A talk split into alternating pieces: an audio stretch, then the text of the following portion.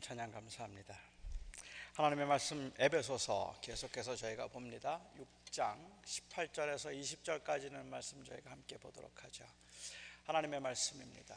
모든 기도와 간구를 하되 항상 성령 안에서 기도하고 이를 위하여 깨어 구하기를 항상 힘쓰며 여러 성도를 위하여 구하라. 또 나를 위하여 구할 것은 내게 말씀을 주사 나로 입을 열어 복음의 비밀을 담대히 알리게 하옵소서 할 것이니 이 일을 위하여 내가 쇠사슬에 매인 사신이 된 것은 나로 이 일에 당연히 할 말을 담대히 하게 하려 하심이라. 아멘. 하나님의 말씀입니다.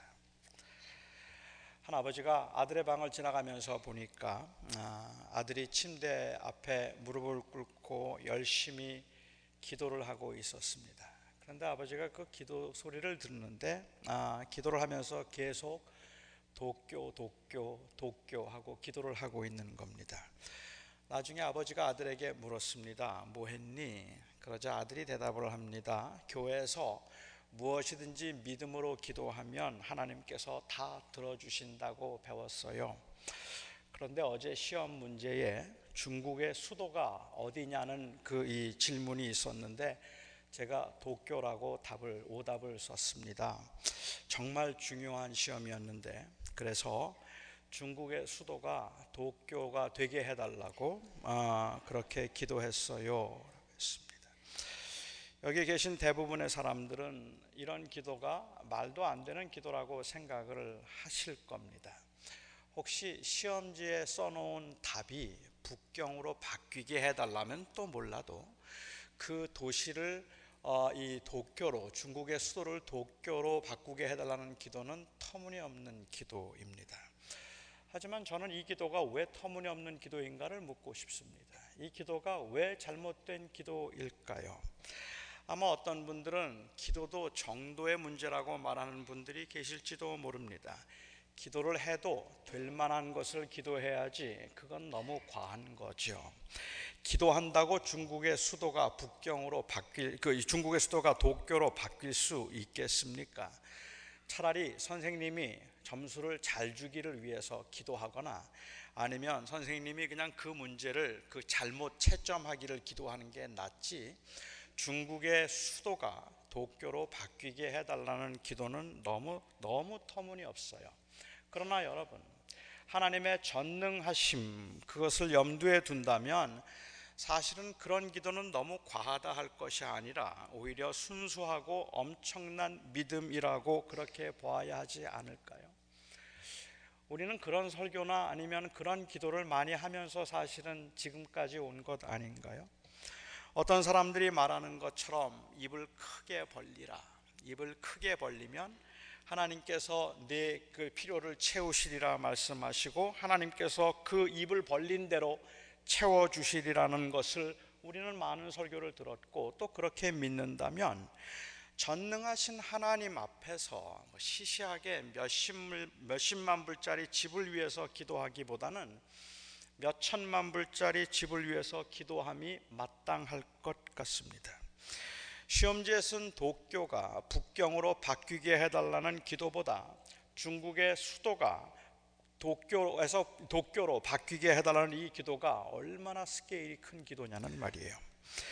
사소한 불편함이나 수술을 위해서는 기도를 하지만 장애인들이 장애를 낫게 해달라고 기도하는 것은 거의 보지 못했습니다. 물론 사람들이 그렇게 기도하지 않는 것은 단순히 맹장염이나 혹은 다리가 부러진 것은 하나님이 고치실 수 있지만 이 영구적인 장애는 하나님이 고칠 수 없다고 생각하기 때문이 아닐 겁니다. 하나님의 능력을 의심하기 때문에 구하지 않는 것이 아니라 하나님의 선하신 의도를 믿기 때문에 구하지 않는 걸 겁니다. 하지만 고난 중에 우리가 구하는 그 기적들은 정말 감당할 수 없는 상황에서 우리가 구하고 있는 기적들은 이 아이의 기도와 크게 다르지 않아서 그냥 정도의 문제라 말할 수는 없을 것 같아요. 정도껏 기도하면 하나님이 들어주시는데 너무 과했다 말할 건 아니라는 말이겠죠. 두 번째로 이 기도가 이미 되어진 일을 수습하려는 기도이기 때문에 문제라고 말할 수도 있습니다. 어, 기도할 시험 보기 전에 기도를 한다면 몰라도 어, 이미 주사위가 던져졌고 하나님의 뜻이 나타났다면 기도는 너무 늦은 것입니다. 뭐 그 말도 일리는 있어요. 하지만 엄밀히 말하면 우리가 하고 있는 대부분의 기도는 일이 벌어지고 난 후에 하는 기도들입니다. 요즘에 한국에서는 이 고등학교 3학년 학생들 수능 시험 때문에 교회마다 절마다 기도의 열기로 보통 뜨거운 게 아니랍니다. 그래서 그 이 고3 학생들을 위한 기도 그리고 그 부모들의 기도가 교회마다 또 절마다 모든 종교 단체에서는 그야말로 뜨겁게 지금 기도를 하고 있는데 그런데 여러분 한번 생각해 보십시오. 지금 기도한다고 실력이 향상되겠습니까? 연초에 했다면 몰라도 이제 이제 지금 기도한다고 실력이 나아질 것 같지도 않고 그리고 문제도 이미 벌써 출제가 되었을 텐데 어, 지금 기도한다고 더 쉬운 문제로 나올 수 있겠느냐는 말입니다. 너무 늦은 거 아닌가요? 하지만 이 세상에서 벌어지고 있는 모든 일들이 다 진행형이라면 사실은 다 끝난 것 같다 할지라도 우리는 끝까지 낙심하지 말고 기도해야 하니까 아직 점수가 나오지 않은 상황에서 이런 기도는 우리의 일상적인 기도와 크게 다르지 않을 거라고 저는 생각합니다. 그러니까 이미 된 일을 놓고 기도하는 것이라서 문제가 되는 건 아니라는 말이겠죠. 세 번째로 우리가 생각해 볼 수 있는 이 기도의 문제는 자기의 잘못과 실수를 기도로 무마하려는 태도, 여기에 문제가 있다고 말할 수도 있을 것 같아요. 시험을 못 봤으면 그냥 겸손히 그 결과에 승복을 하고 대가를 스스로 치르도록 해야지 기도를 해서 문제를 반전시키려는 태도는 선하지도 않고 도덕적이지도 않습니다. 내가 잘못한 것이 있었으면 그 잘못한 것에 대한 대가를 치를 준비를 해야지 오히려 기도를 해서 그게 달라질 수 있게 해달라고 말한다면 그건 비도덕한 기도라고 생각하는 것이죠. 사람들이 잘못한 것을 하나님 보고 해결해달라고 하나님께서 해결하시라고 그렇게 기도하는 게 성실하게 보이지 않는다는 말입니다. 하지만 여러분 우리가 정말 그렇게 생각한다면 우리는 기도할 게 별로 없습니다. 우리는 모두가 다 기도할 만한 자격이 없는 사람들일 뿐만 아니라 우리가 하나님 앞에 기도를 할 때 이 기도라고 하는 것은 이것은 은혜와 자비에 의존한 행위이지 인간적인 선행에 의존해서 행위의 보상을 요구하고 있는 게 아니라는 말입니다.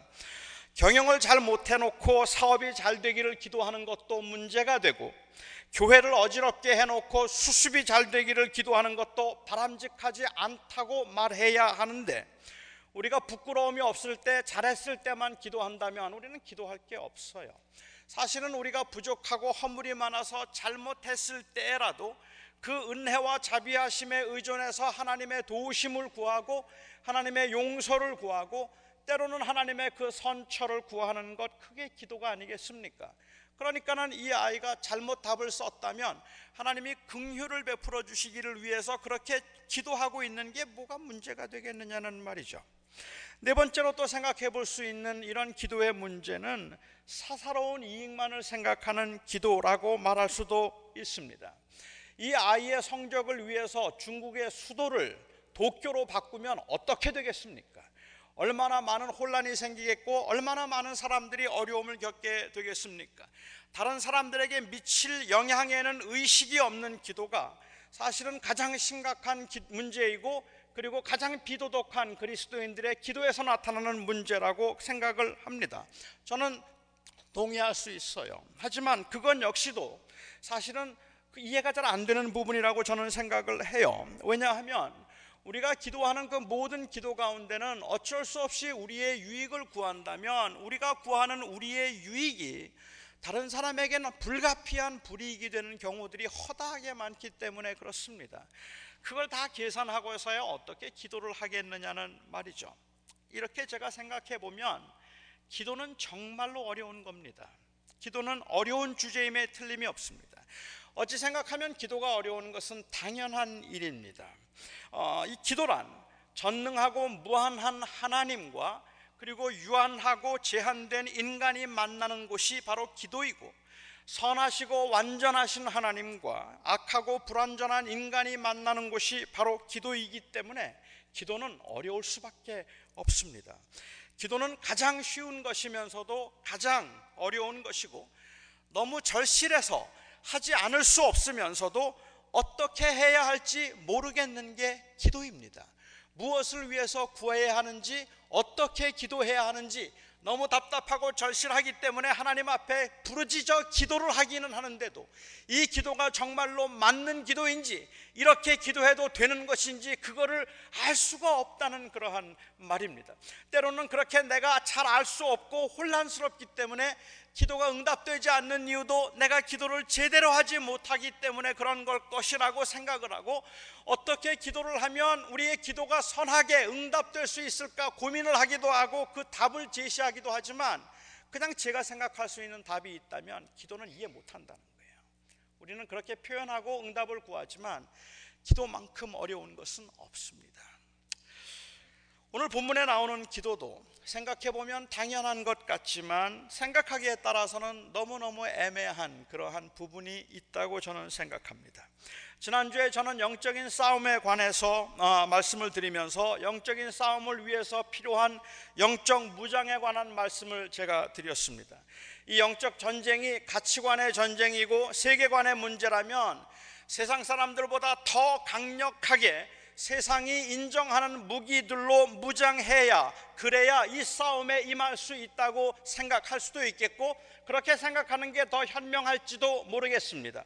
이 세상이 요구하고 있는 그것들을 우리가 더 강력하게 소유만 할 수 있다면 그러면 이 세상을 복음화하는 것이 훨씬 쉬울 것이라고 생각을 하겠죠. 그래서 고지론이 나왔을 겁니다. 그래서 아마도 거룩한 부자들에 관한 최근에 한국에서 유행하고 있는 성부론도 나온 것 같아요. 하나님 앞에서 부자가 되어야 그 부자들을 통하여서 하나님의 나라를 크게 세울 수 있다고 생각하는 겁니다. 믿는 사람들은 다 대법관이 되어서 법조계를 장악하고 믿는 사람들이 대통령이 되고 믿는 사람들이 다 부자가 되어서 세상 사람들이 부러워할 만한 아니 세상 사람들이 그 앞에 꼼짝하지 못하는 힘과 세력을 가지면 이 세상을 기독과 기독교화하고 하나님의 영광을 드러내도록 하는데 더 이로울지도 모르겠습니다. 이런 생각이 이해가 안 되는 것은 아니에요. 그래서 교회들마다 때로는 믿는 사람들도 우리가 세상 사람들보다 더 세다는 것을 보여주고 우리가 더 세다는 것을 통해서 이 땅을 복음화하려고 애를 쓰기도 한다는 말입니다. 그래서 많은 힘을 소유하려고 하기도 하고 많은 그러한 재물들을 소유하려고 하기도 하고 우리가 세상에서 믿는 사람들이 안 믿는 사람보다 얼마나 더 성공했고 얼마나 더 좋은 대학을 많이 갖고 얼마나 더 유능하게 이 세상을 살아가고 있는가 하는 것을 보여줌으로 세상을 꼼짝 못하게 만들고 싶은 유혹과 충동을 느낄 수도 있겠다는 생각이 들어요. 그런데 우리 하나님은 그렇게 생각하시지 않는 것 같아요. 만일 하나님께서 또 그렇게 생각하셨더라면 하나님은 틀림없이 무능하십니다. 왜냐하면 안 도와주세요. 아무리 기도를 해도 아무리 하나님 앞에 매달려 부르짖어도 그렇게 성공한 몇 사람들의 성공담을 제외하고는 대부분의 교인들은 고통과 고난 가운데 기도하면서 절망과 답답함을 느끼며 살아가는 경우들이 더 많다는 말입니다. 왜 그럴까요? 하나님께서 우리에게 요구하시는 것은 우리가 다른 사람들보다 세다는 것이 아니라 다른 사람과 다르다는 것을 보여주기를 원하시기 때문입니다. 하나님은 우리가 이 세상 사람들과는 다른 것을 추구하고 있는 사람들이라는 것을 비록 고난이라 할지라도 그 고난을 통하여서 보여주라고 말씀하고 계시는 것이지 누가 더 힘을 많이 가졌는가 하는 것을 자랑하고 비교해서 더 강해지라는 것을 주님이 요구하지 않는다는 말입니다. 다시 말하면 우리가 싸워야 할 싸움은 아주 다른 싸움이기 때문에 우리가 소유해야 할 무기도 아주 다른 것들입니다. 그래서 바울은 하나님의 전신갑주를 입고 영적인 싸움에 임해야 한다고 하면서 진리의 허리띠를 띠라고 했고 의의 호심경을 붙이고 평안의 복음이 준비한 신을 신고 그리고 또한 믿음의 방패를 가지고 성령의 검을 가지라고 했습니다. 저는 지난주에 이 싸움이 다분히 방어적이기 때문에 공격해서 세상을 점령하고 세상을 기독교화하는 것에 목적을 두고 있는 것이 아니라 끊임없는 공격과 유혹 가운데도 끝까지 믿음을 지켜야 하는 것, 그렇게 믿음을 지킴으로 취하는 것이 바로 이 승리이기 때문에, 그렇기 때문에 이 싸움은 다분히 방어적이라고 말씀을 드렸습니다. 그런데 오늘 본문 말씀에도 바울은 이렇게 말을 합니다. 모든 기도와 간구로 하되 항상 성령 안에서 기도하고 이를 위하여 깨어 구하기를 항상 힘쓰며 여러 성도를 위하여 기도하라고 말합니다. 아마 이 말씀을 들으면서 어떤 분들은 의문이 생길지도 모르겠어요. 그러면 결국은 모든 일에 하나님 앞에 매달려 기도하고 하나님 앞에 부르짖음으로 모든 문제를 해결하면 되는 것이지. 우리가 중무장을 하고 이 땅에서 비웃음을 받을 만한 그러한 모습을 갖춘 채 그 세상에 서 있으면서 이렇게 기도하라고 말한다면 도대체 우리가 싸워야 하는 싸움과 기도의 그 역학 관계는 무엇일까를 묻는 분들도 계시고 그냥 열심히 기도하라고만 말씀하시면 됐지 왜 전신갑주를 입고 이런 전쟁에 임하라고 말씀하셨는지 이해가 안 된다는 말이죠 기도하면 왜 무장을 합니까? 기도하면 왜 싸움을 준비해야 합니까? 그렇게 기도하면 되지 않습니까? 기도와 인간의 노력은 도대체 어떤 상관관계가 있는 걸까요? 저는 이 부분에 대해서 내비게이로 선교회에서 어, 사역을 하시는 제리 브리지스에게 큰 도움을 받았습니다. 그는 인간의 노력과 기도에 관해서 네 가지 정도의 다른 이해가 있다고 그렇게 설명을 했습니다. 첫 번째 하나는 all dependence and no effort 유형입니다. 극단적인 경우에는 인간적으로 애쓰고 노력하는 것 자체를 불신으로 보기도 하는 그러한 경우입니다. 이런 경우에 몸이 아프면 전적으로 하나님을 의지해서 하나님께서 그 병을 고쳐주시기를 구해야지 병원에 가면 안 된다고 생각을 하고 직장을 구할 때에도 배우자를 찾을 때에도 기도 외에 다른 인간적인 노력은 다 비신앙적인 것이라고 생각을 합니다. 이런 경우에 기도는 모든 인간적인 노력들을 대신합니다. 열심히 기도하기만 하면 하나님께서 도와주시는 겁니다. 그러니까 all dependence, no effort의 이 유형은 우리가 그 하나님 앞에 무엇이든지 하나님 앞에 구할 때 인간적인 노력들은 하려고 하지 말고 기도만 하면 하나님이 다 해결해 주실 거라고 생각하는 거겠죠. 두 번째 유형은 no dependence, all effort의 유형입니다. 뭐 그 반대겠죠. 기도란 인간적으로 모든 것을 할 수 있는 만큼 다 하고 더 이상 아무것도 할 수 없겠다 싶을 때 그때 하는 것이라고 생각하는 경우입니다. 자기가 해야 할 일은 하나도 하지 않고 하나님만 의지하고 있는 모습이 너무 태만하고 무책임해 보여서 생긴 또 다른 극단이라고 생각하는데 이렇게 생각하는 사람들의 경우 대부분의 경우는 사실은 굉장히 유능하고 책임감 있고 그리고 굉장히 성실한 사람들이라서 평생을 살아가면서 기도해야 할 일들을 별로 찾지 못하는 사람들이기도 합니다.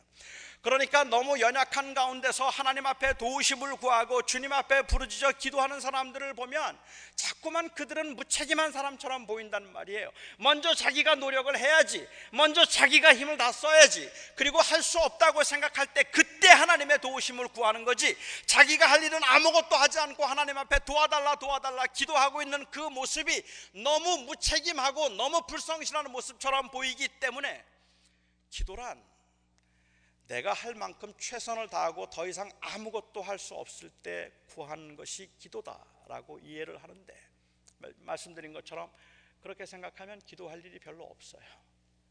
너무 유능하고 모든 문제를 너무 잘 풀어가기 때문에 기도할 일이 별로 없습니다. 첫 번째 유형이 너무 기도에만 의지하는 유형이라면 두 번째 유형은 너무 기도를 하지 않는 유형일 겁니다. 세 번째 유형은 partial dependence and partial effort라고 그렇게 볼 수 있을 것 같아요.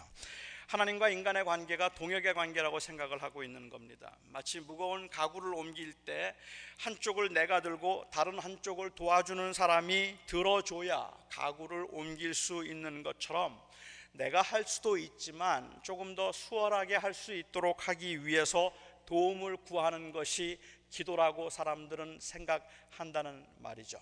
저희 집에 어제 그 책장을 하나 사서 책장을 조립을 하는데 제 아들이 이제는 제법 커서 보니까는 자기 혼자 조립을 잘 할 수 있었습니다. 그런데 제가 조금 도와주었어요. 옆에서 조금 도와주고 하는데 어, 저도 가구를 많이 조립해봤기 때문에 어, 제 아들보다는 제가 훨씬 더 많은 걸 알고 있는데 이게 뭐 다 아는 것처럼 그렇게 어, 이 자꾸 저보고 이거 하지 말아라 저거 하지 말아라 이거부터 먼저 하는 거다 계속해서 잔소리를 하는 거예요. 그래서 화가 나서 제가 안 도와주려고 하다가 어, 제가 도와주었습니다. 제 아들은 제가 도와주지 않아도 잘할 수 있습니다. 그런데 제가 도와주면 빨리 할 수 있어서 고마운 거죠. 그러니까는 혼자 할 수 있는 일이긴 하지만 도와주면 너무 고맙고 힘이 되기는 해요. 그러나 솔직히 그런 절실함이나 아니면 간절함은 없습니다. 도와주시면 좋지만 안 도와주셔도 뭐 결국 섭섭하기는 해도 하는 수 없다 생각하기 때문이에요. 이 partial dependence, partial effort 유형의 그 특징이 있다면 매사에 기도를 하기는 하는데 그 기도한 대로 될 것이라고 크게 기도하지도 기대하지도 않고 안 돼도 크게 실망하지도 않고 돼도 크게 감사하지도 않아요. 그냥 도와주시면 좋은 거라고 생각을 하는 거죠. 아마 그게 세 번째 유형일 것 같아요. 네 번째 유형이 있다면 all dependence, all effort의 유형입니다. 최선을 다하지만 동시에 철저하게 의지하는 것입니다. 조금 애매하게 들릴 수 있지만 사실 우리가 신앙인으로서 이 세상을 살아가면서 경험하는 것들이 이런 것들이 아닐까 하는 생각이 들어요. 아무리 기도해도 하나님이 들어주지 않은 것 같아서 솔직히 너무너무 답답하고 너무 힘들었습니다. 불가능한 상황이었고 감당하기 어려운 그러한 상황에서 하나님 앞에 기도하고 하나님의 도우심을 구했어도 하나님이 별로 도와주시지도 않고 확실하게 길을 열어주시지 않는 것 같아서 너무 답답했습니다. 그래서 결국은 우리 힘으로 그 어려운 시간들을 힘들게 벅 벅차게 지나갔습니다. 우리가 밤잠을 설쳤고 우리가 사람들을 찾아다녔고 우리가 일을 했습니다. 하나님은 아무것도 하지 않았습니다. 그런데 말입니다. 얼마의 시간이 지나고 나서 돌아보면 우리가 한 것은 하나도 없고 다 하나님이 하신 것 같아요. 하나님이 하셨네. 하나님이 도우셨네 하는 것을 느끼게 되어서 내가 한 것은 아무것도 없다고 내가 다 했는데 all effort인데 그런데 내가 한 건 아무것도 없고 하나님이 다 하신 것 같다는 all dependence를 고백하게 되는 것이 기도의 결과라는 말입니다. 다윗이 골리앗과 싸우기 전에 이 사울 왕을 찾아갔습니다. 그리고 골리앗과 싸우게 해달라고 허락을 예, 청했어요.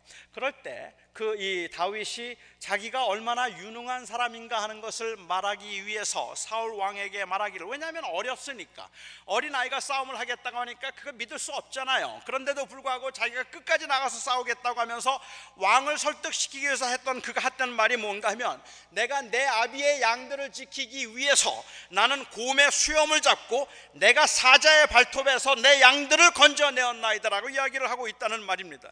아버지의 양들과 그 아버지 의 양들을 지키기 위해서 내가 돌팔멜질로 사나운 짐승들을 쫓아냈고 내가 곰의 수염을 내가 잡았고 내가 그 사자들의 발톱에서 그 양들을 내가 건져내었습니다라고 내가라는 말을 아주 자주 사용하고 있다는 말이에요.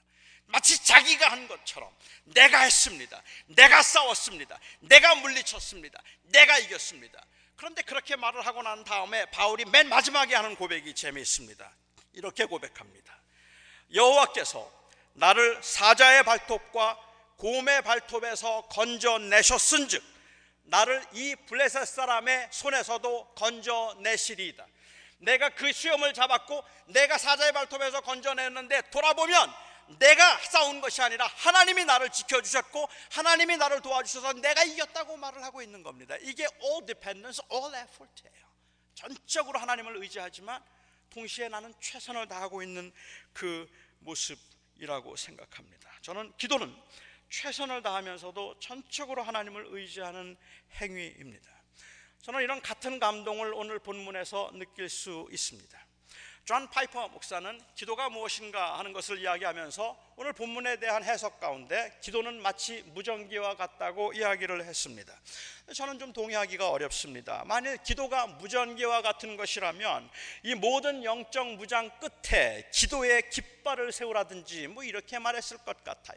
진리의 허리띠를 띠고 믿음의 방패를 들고 의의 호심경을 붙이고 그리고 평안의 복음이 그 이, 이, 이 신을 신을 신고 그리고 이 그다음에 성령의 검을 가지고 기도의 깃발을 들라. 뭐 이렇게 말씀하시면 될 것 같은데 영적 무장에 관한 이야기를 다 하고 난 다음에 그 다음에 기도하라고 말을 해서 기도를 영적인 무기로 말하고 있지 않다는 겁니다.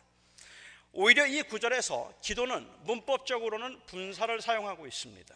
그래서 무장하라고 하는 것을 오히려 서포트하고 있는 그러한 그 분사로 되어 있다면 또 다른 무장, 다른 무장으로 기도를 말하고 있는 것도 아니고 영적인 싸움과는 별개의 일로 지금 이런 건 싸움이고 and pray ceaselessly 끝없이 쉬지 말고 기도하라. 이런 또 다른 하나의 행위로 기도를 요구하고 있는 게 아니라는 말입니다. 오히려 이것은 무장을 하고 견고하게 서 있으면서 해야 할 일, 혹은 그렇게 믿음을 그, 그 견고하게 지키기 위해서 무장하고 서 있기 위해서 해야 할 일로 묘사되고 있습니다.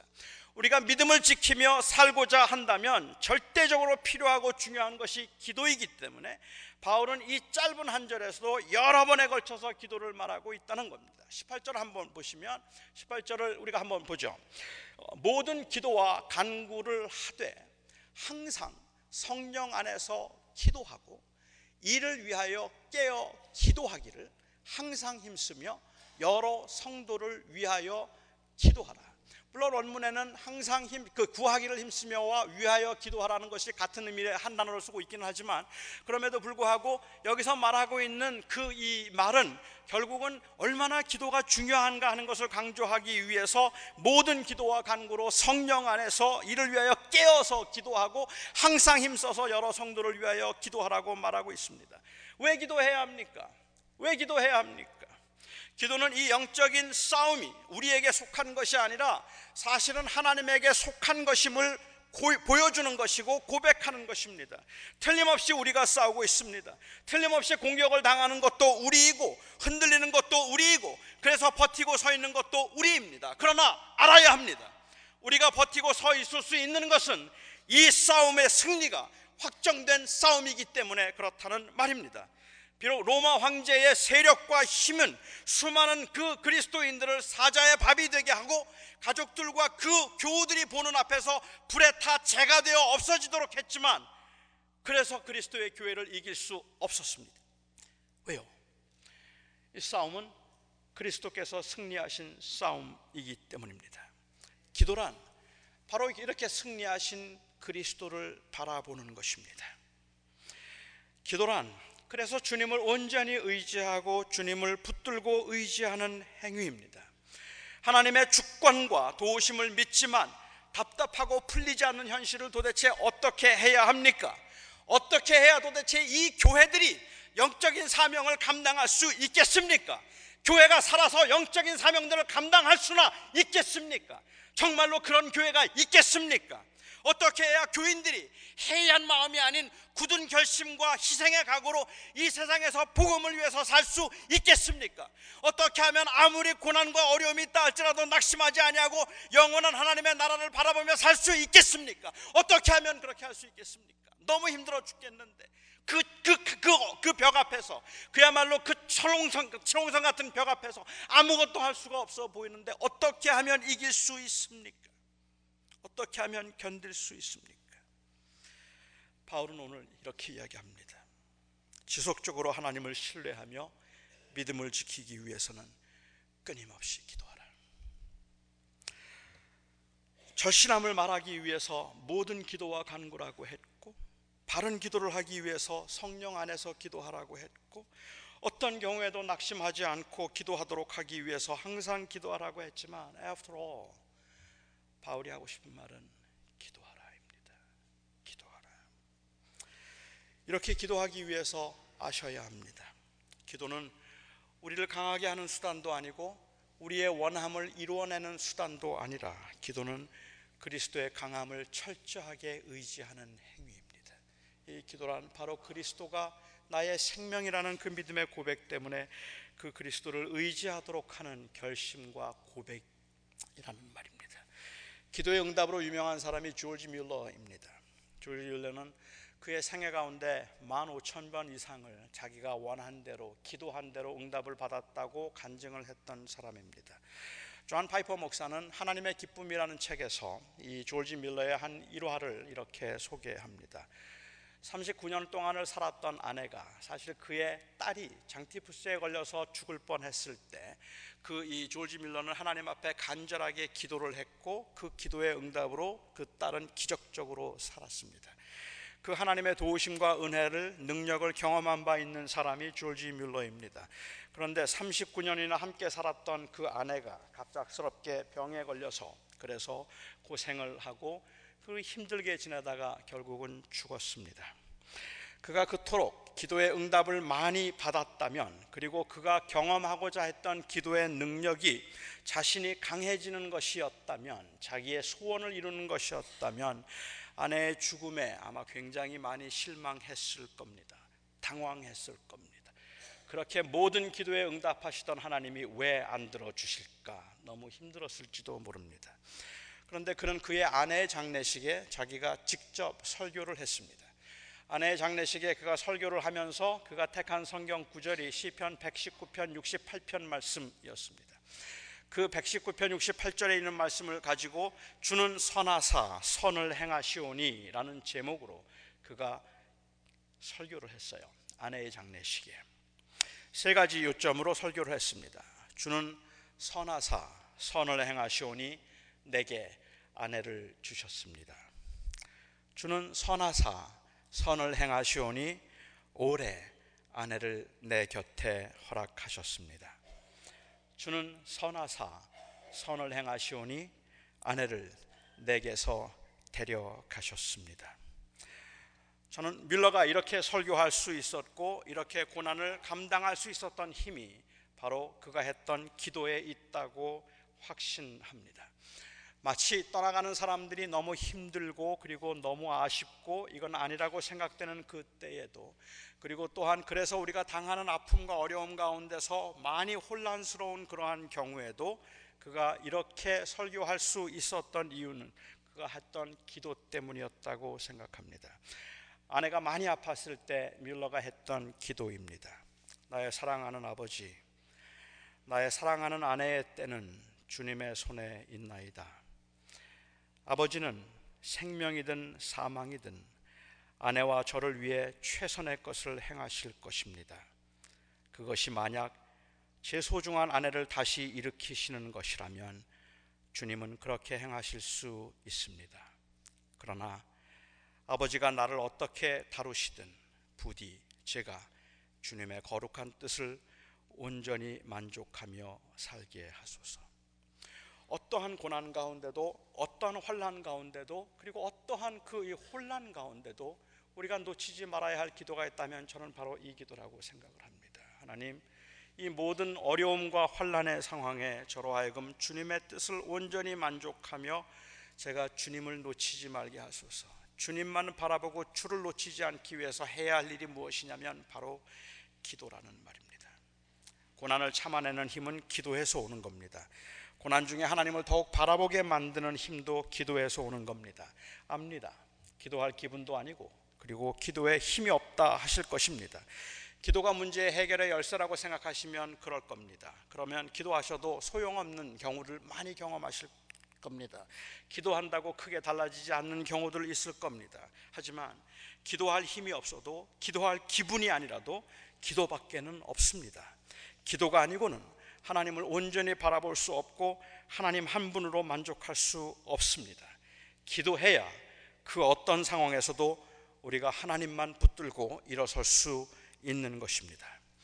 이 기도의 능력을 믿기에 바울은 모든 성도들에게 기도하라고 했고 19절에서 특별히 자기를 위해서도 기도해 달라고 요청합니다. 그가 무엇을 구하고 있는지 19절 한번 보시기 바랍니다. 또 나를 위하여 구할 것은 내가 내게 말씀을 주사 나로 입을 열어 복음의 비밀을 담대히 알리게 하옵소서 할 것이라. 기도는 단순한 격려가 아니라 하나님의 백성들이 이 세상에서 믿음을 지키며 살아갈 수 있도록 하는 호흡과 같은 것인데 기도야말로 절대적인 동역이 필요한 것이라고 바울은 고백하고 있습니다. 그가 비록 감옥에 거쳐서 감옥에 갇혀 있어서 마음대로 입을 열어서 복음을 전할 수도 없는 상황이지만 그리고 복음을 전하면 고난과 희생을 당해야 되는 그러한 상황임에도 불구하고 그의 사랑하는 교인들에게 강력히 권면하고 부탁하고 있는 말은 나를 위하여 기도하되 나로 하여금 말씀을 담대히 전할 수 있게 해달라고 기도하라고 그렇게 부탁하고 있습니다. 믿음의 식구들이 이 땅에서 영적인 싸움을 싸울 때 끝까지 믿음을 지키며 살아갈 수 있도록 서로를 위해서 기도해 주어야 합니다. 그래서 바울은 이 복음의 비밀을 담대히 알릴 수 있도록 기도해 달라 요청했습니다. 부족하지만 바울의 부탁에 힘을 입어서 저도 여러분들에게 저를 위한 기도를 부탁하고 싶습니다. 지난 5년 동안 저는 한길교회에서 여러분들의 과분한 사랑과 관심을 받으며 사역을 했습니다. 저는 이 일에 결과로 성공과 실패를 말할 수 없는 하나님의 주권적인 섭리가 있었다고 믿습니다. 이제 이곳에서의 사역을 제가 마감해야 할 때가 온 것 같습니다. 눈에 밟히는 분들이 많이 계시고 따뜻했던 추억들이 아련한 곳이라 마음이 아프지만 그리고 새로운 기대와 희망으로 이곳 한길교회를 그리고 저를 찾아오신 많은 분들에게 제가 무릎을 꿇어 사죄라도 하고 싶을 만큼 죄송한 마음이 금할 길이 없지만 감히 여러분들에게 한길 교회 교인들을 위해 그리고 저를 위해 기도해 달라고 부탁하고 싶습니다. 사태가 수습될 수 있기를 참 많이 바라고 많이 애썼습니다. 하지만 저의 부족한 지도력으로는 여기서 제가 할 수 있는 일이 더 이상 없어서 사태가 수습되지 않으면 떠나겠다고 했던 여러분과의 약속을 이제 지키려고 합니다. 여러분과 끝까지 함께 하지 못한 것으로 인한 자책에 사실은 자신감도 많이 없어지고 죄송함으로 인해서 고개를 들 수가 없지만 하나님께서 이제 여기까지라고 말씀하시는 것 같았습니다. 모두가 저의 부족이고 그리고 저의 부덕함입니다. 다음에는 하나님께서 저에게 또 한 번 기회를 주셔서 하나님의 나라를 선포할 수 있는 그러한 사역의 현장이 열린다면 하나님의 나라를 위해서 더욱 분발해서 사역하겠습니다. 제가 어디에서나 담대하게 이 복음의 비밀을 전할 수 있도록 저를 위해서 기도해 주시기 바랍니다. 그동안 베풀어 주신 관심에 그리고 여러분의 사랑에 너무 감사했고 그리고 진심으로 죄송합니다. 에베소서를 마치면서 제가 설교하려고 했던 24절로 그냥 마지막 인사를 대신합니다. 우리 주 예수 그리스도를 변함없이 사랑하는 모든 분들에게 은혜가 있기를 축복하며 기원합니다. 여러분을 위해서 기도하겠습니다. 함께 기도하겠습니다. 자비로우신 아버지 하나님, 저희들의 삶을 주관하시는 하나님, 우리에게 주어진 여러 가지 우리가 원하지 않는 일들 앞에 하나님의 선하신 뜻이 이루어지기를 기도하는 게 얼마나 어려운 일인지 저희는 잘 압니다. 그럼에도 불구하고 이 어려운 상황에서 믿음을 지키는 게 얼마나 어려운지를 잘 알기 때문에 이 시간에